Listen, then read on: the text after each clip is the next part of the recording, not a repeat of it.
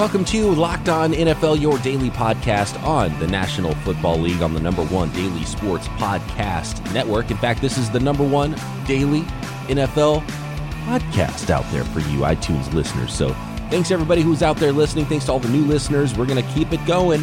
And that's what differentiates us here on the Locked On Podcast Network versus some other podcasts you might be listening to. We don't peter out in the offseason. We're going to keep it strong five days a week for you. Locked On NFL, free agency, draft. We've got all the rumors covered here. Today, we were going to do a Twitter Thursday. We scooted it back to Friday. So, a very special and happy Valentine's Day to you all out there, by the way. Very special Valentine's Day edition of Fan Friday. Matt, a couple of notes before we get into these tweets and just seeing it come down. Uh, Washington Redskins releasing a couple of people today. Veteran cornerback Josh Norman. Looks like three million in dead money there. They're going to save twelve and a half million dollars though by cutting Josh Norman. So that seems like a no brainer. He's not playing at the level that his contract says that he should be and Paul Richardson just also released by Washington, saving another couple of million dollars against the cap for the Redskins. So, are they getting ready for a big purchase, or are these just two veterans that aren't uh, aren't really what their their contracts were worth? Norman screams that. I mean, he is a brand name guy. Remember when he was strangely cut from Carolina? It seems like a long time ago. Yeah. Um, and Washington quickly grabbed him, made him the highest paid corner in the league. And it was kind of like, wow, I mean, he's a zone guy. It's kind of the Sherman conversation back then. He really only plays one side.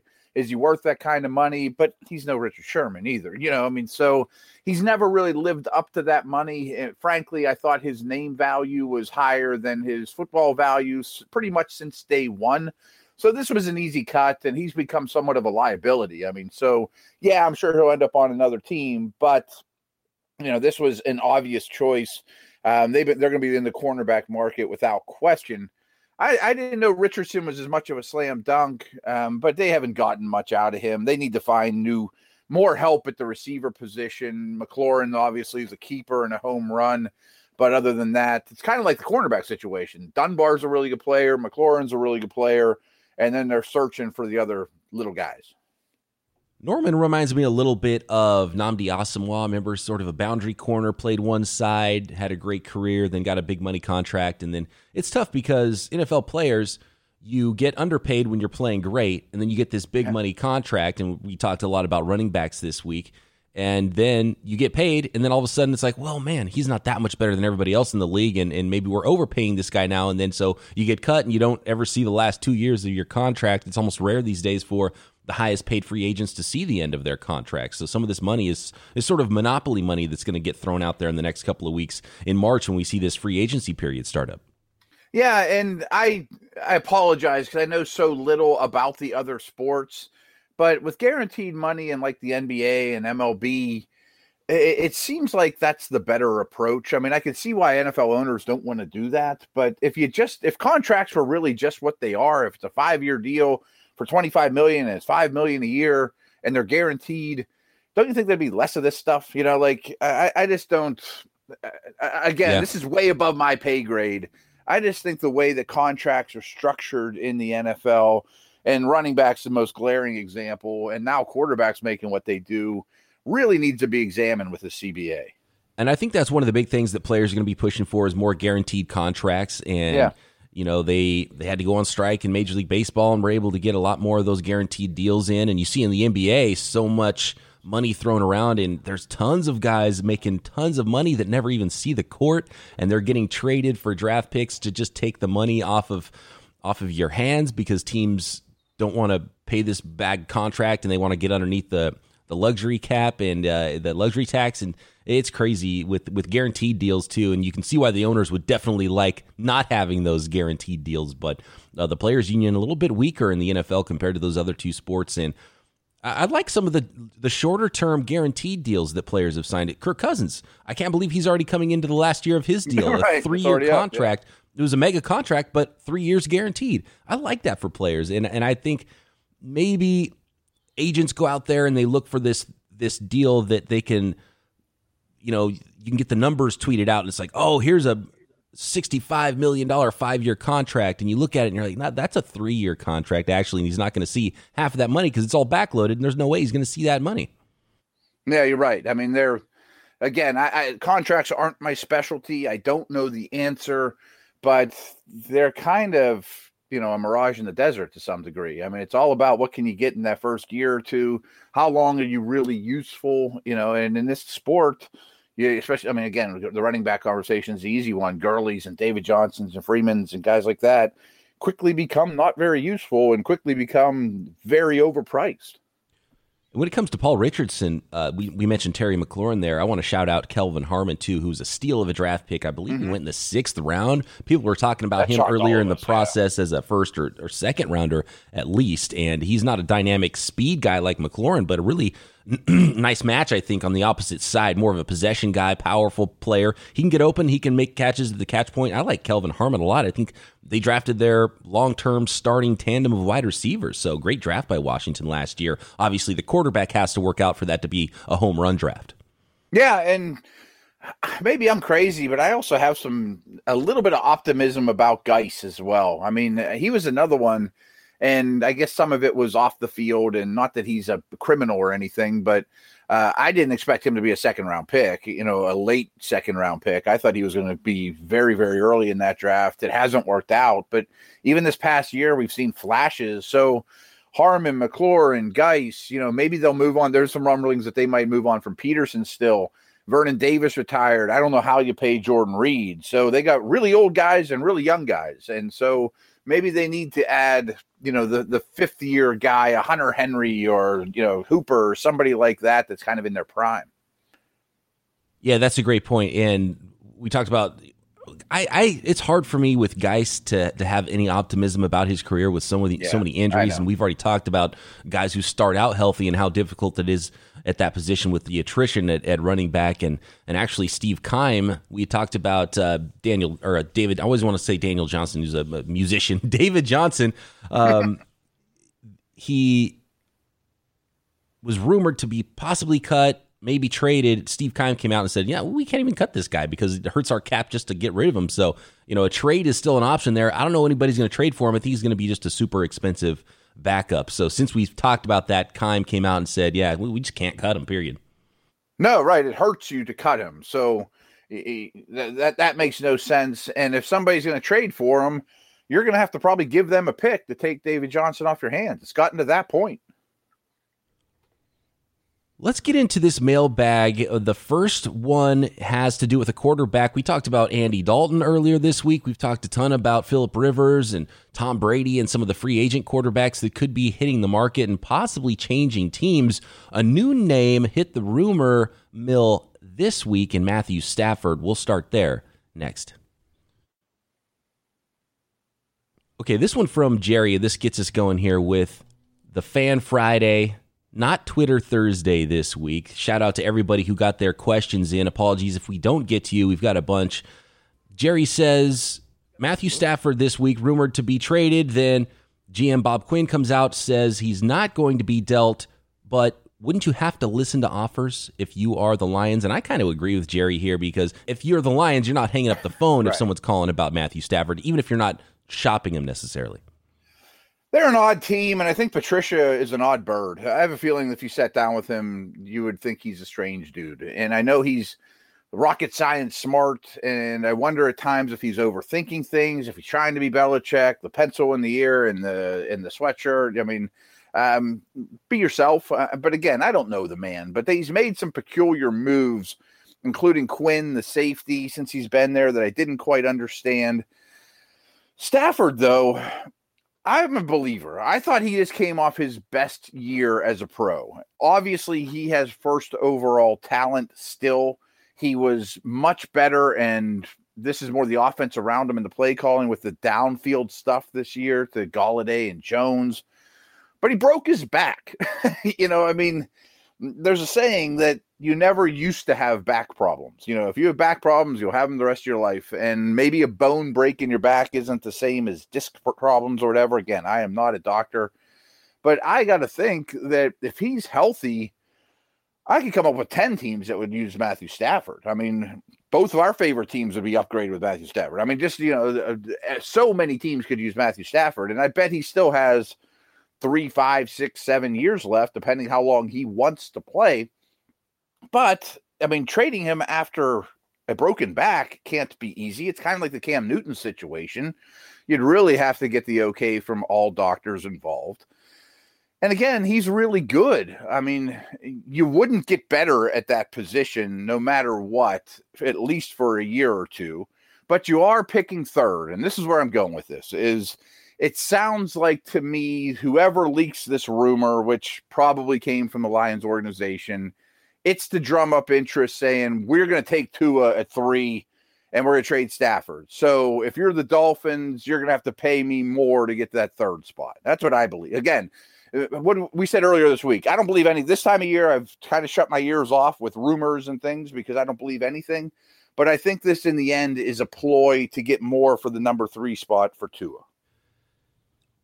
Yeah, you think about okay, what's a better deal for the franchise? And Matthew Stafford. Real quick, I apologize to interrupt. Oh, I yeah. just had a great thought. Go. Or you say somebody has to get ahead of me to get Tua, and then Patricia goes, I get Chase Young. Ooh, you know?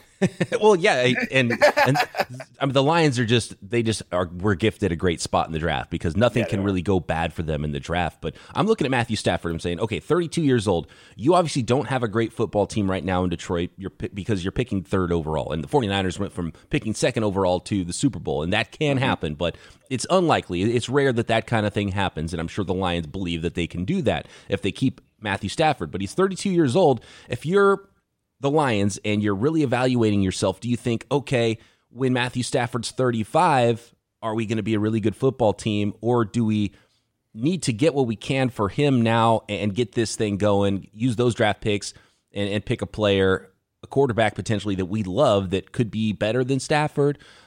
do we think that that quarterback is better at number three? And so is the return for Stafford and the quarterback at three a better haul than keeping Stafford, and then the you know the windfall you get for trading out a number three, still getting a stud player at another position. It seems to me there's no doubt that the better option for the Lions in the short term is keeping Stafford and then getting that trade value for three, still getting a stud player probably on defense at pick five or six or wherever they end up. And then you have the extra draft picks on top of it. That just makes the most sense to me when it comes to Stafford, the number three pick, and when you really look at all the possibilities that could happen for you uh, by the time April's over. I don't disagree with anything you said there. However, if you're the Lions organization and you see Tua as a Mahomes like prospect. I mean, I know Mahomes is like the best prospect we've ever seen, but at least on that tier, a franchise changing guy.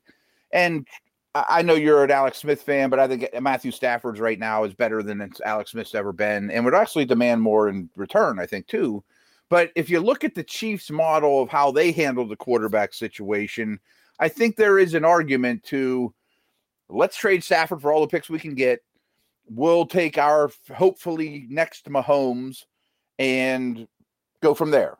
But you better have a lot of job security if you're the people making that decision. Right. That's a great point. And I I you would have to if you really do believe in the quarterback, and we saw it with the Cardinals last year, that was a ballsy move. Yeah. To take a top 10 quarterback the very next year, trade him away for a big loss it turned out to be the right move, but it takes guts to make that move. And I can't believe they even let their GM stick around and make that move. And Steve Keim might have some naughty pictures of owner Michael Bidwill somewhere because you're picking a new coach, a new quarterback in the top 10 after what they've been through as a franchise and some of his off field stuff. You hit with a DUI. And so, not a great run for Steve Keim to be allowed to hire a new coach and draft a quarterback number one overall they had a lot of faith in him, but they nailed it. And so if you do believe that quarterback is there, you owe it to your franchise to make that decision.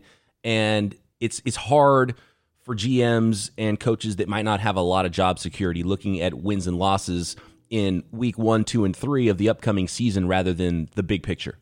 Yeah. And in the end, you hope that you don't pick top five very often. And if you see a special player at that position coming out of college, you have to consider it.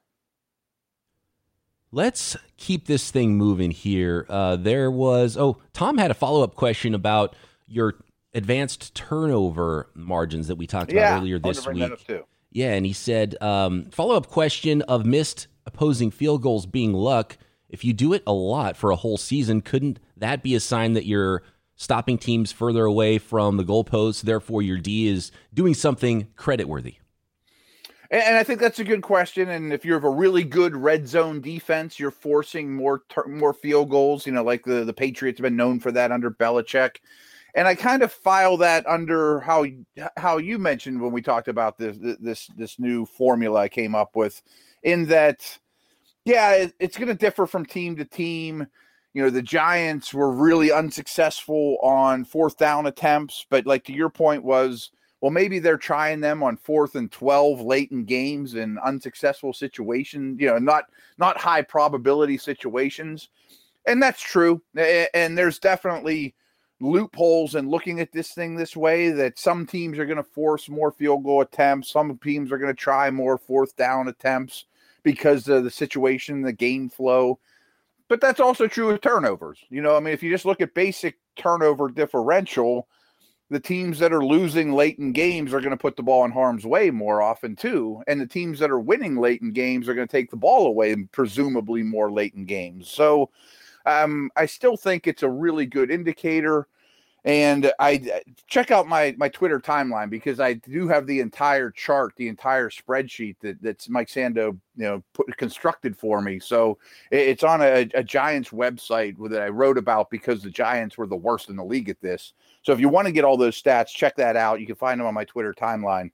But yeah, I hear you. I mean, like any stat, you can look at it and say, you know, because this team's so good eh, through the air, they don't run as much, or you know what I mean? Like it's all team dependent to some degree, sure.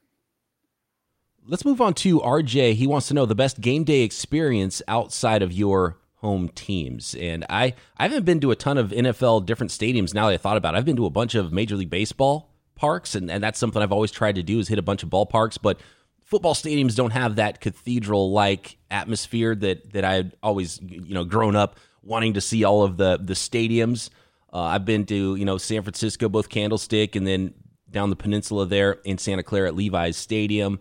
Um, Oakland Raiders, they have a great tailgate and it's a cool atmosphere. Uh, and the the stadium is bad. Um, I've been to uh, Seattle. I've been to a couple, but my best game day experience was probably college football and i think the atmosphere is just it's kicked up a little bit and it was in the snow. I was visiting a friend in madison wisconsin. It was the badgers versus minnesota. So a rivalry game in the snow big college football environment. I went to a college that didn't even have a football team so seeing that big college football environment was super fun. I think that one is, is easily the best game day experience that i saw football wise and it wasn't even the nfl I've heard Wisconsin's campus is beautiful. their is. their football stadium and experience is awesome, unless it's minus you know minus 20 or whatever, but it's a beautiful, beautiful place. I had to buy some um, gloves. Um, it was very cold out there in the snow, bet, but it was I awesome. Bet. Yeah. I bet. And um and I also heard summer up there is awesome. I'm a bad person to ask. I mean, I've been quote in the biz now for 20 years and if I go to the game I'm wearing button ups and a khaki and, and and I'm in the you know the media area. So uh, I'm not a fan anymore. And I've said this before that that's one of my least favorite things about this job is I can't really take my son to a Steeler game and tailgate with my buddies before. And you know, I used to do a ton of that stuff growing up. I remember going to Three Rivers often and uh, my uncle taking me and all those things. I wish I could do more of that for my son and my family. And I don't follow the other sports that much either. So I don't really have good experiences of going to other stadiums and that would be great. I mean, maybe my late years I will tour around as a fan and go to Green Bay and Buffalo and Kansas City and a lot of these towns where tailgating is king and putting my time outside before I go in, that would be a blast. I miss that.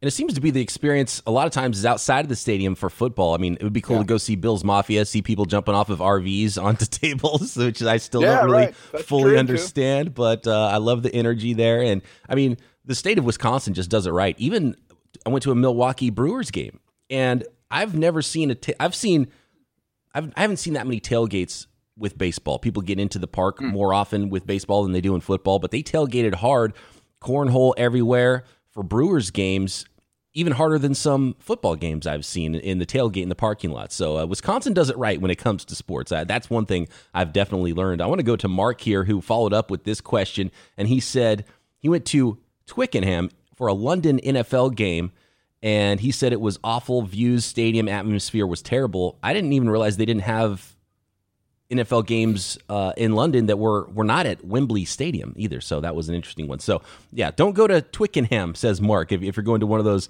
uh, London NFL games. I've heard that too. Um, I know people that went over when the Steelers played overseas. They were in Ireland.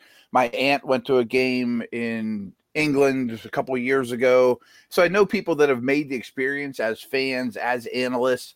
And one thing they do say though, with the maybe not that stadium in particular, is you will see all 32 jerseys. You know, like it doesn't matter what two teams are playing, the, the place is littered with jerseys of all sorts, and people just like the game over there, and it's a very friendly environment. So, uh, that would be a fun vacation, you know, to, to tie that in with your favorite team and spend two weeks in England or whatever. All right, well, let's try to hit these more rapid fire in segment yeah. number three. We've got a ton more tweets. See how many we can get to next. Let's go to Joe. Jacksonville Jaguars is a team we haven't talked a lot about this offseason yet. He says, What's the best scenario for the Jags at picks 9 and 20? Package up or Kinlaw and a stud DB? So, ooh, trade up scenario for the Jacksonville Jaguars, Joe's suggesting here. Ah, position wise, looking at the Jaguars, I don't know. What do you think, Matt? Uh, this is one of the teams I am least optimistic about, to be very honest with you. And I think some of it starts with ownership and fan base and all those things, but more so, I just think they've been ran into the ground financially in, in, in such a bad way lately. I mean, if you go up and you you go to drafthistory.com and pull up the Jags drafts, they always are picking in the top 5 or 6 over the last 10, 12 years and haven't gotten nearly enough out of those picks. And now they're the team that's in the worst cap situation in the entire league. Their their defense ain't what it used to be, that's for sure. They're now missing the corner. Their linebacker situation used to be a strength when it was Jack and Smith, and now it's a major liability. Ngakoue is up for free agency. Can they make room to franchise him? I don't think the offensive line is great. It's one of the worst tight end situations in the league. I like the receivers, and it's great that they found someone in DJ Chark. I think he's for real.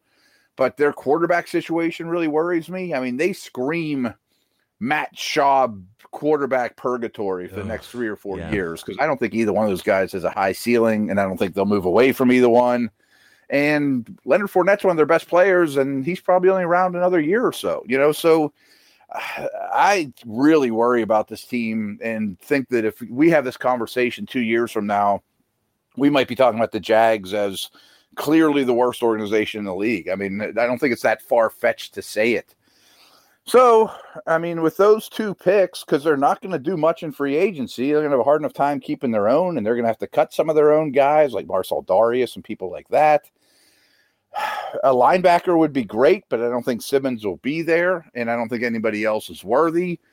Um, maybe the number two corner besides Okudah, uh, but I don't know that that's worth that pick. A tight end there would be outstanding, but there isn't one worth that pick.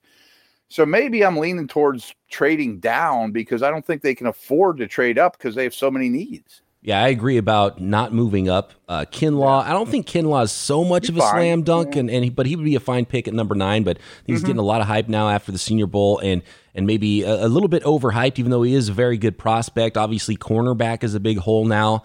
DJ Chark really helped them out at wide receiver, so that's not as much of a pressing need, but that might be a best player available situation at pick nine when the Jaguars yeah. are on the clock.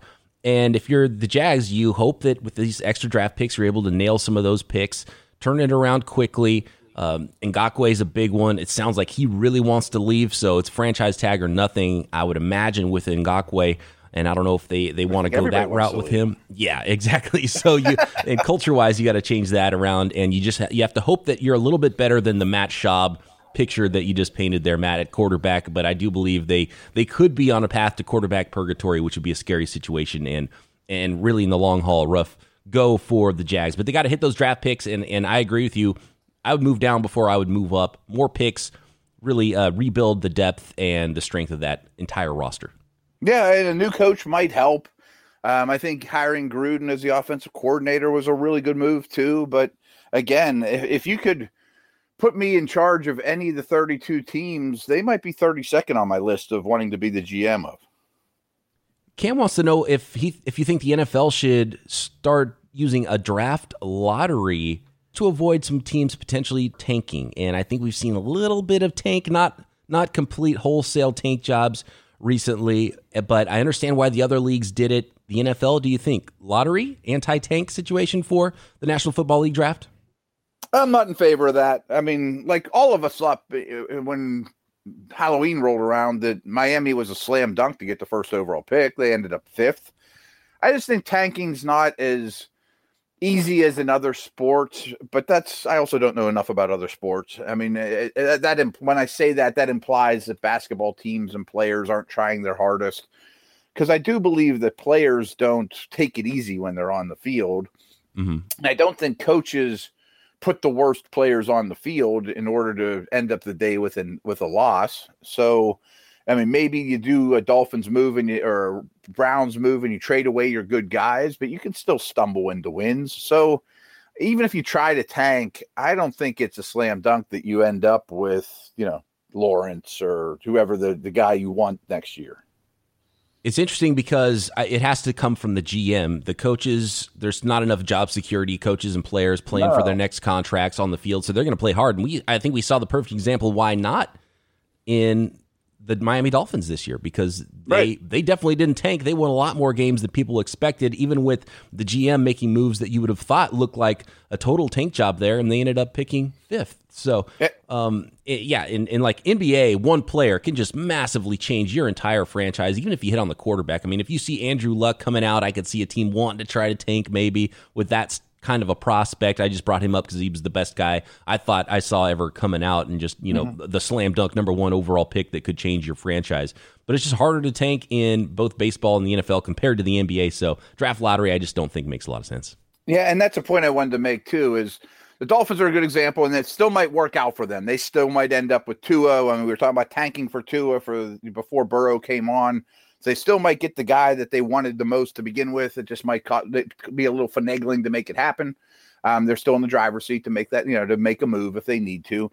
But you're right. Like Andrew Luck to me was as good a prospect as has ever come out, but he doesn't change his team like LeBron or I'll bring it back home. I saw Lemieux and then Sidney Crosby that were transcendent, no doubt, first overall picks any year they came out and that's keep, kept my team, my Pens, very, very competitive for 20 years, 25 years, you know. Or if, if you stumble into a LeBron or or an, one of these prospects that my wife that's never watched sports could could turn in the card and and grab that guy. So I do think those sports, especially when there's only five or six people on the ice or the floor, can change things a lot more than even a great great quarterback prospect.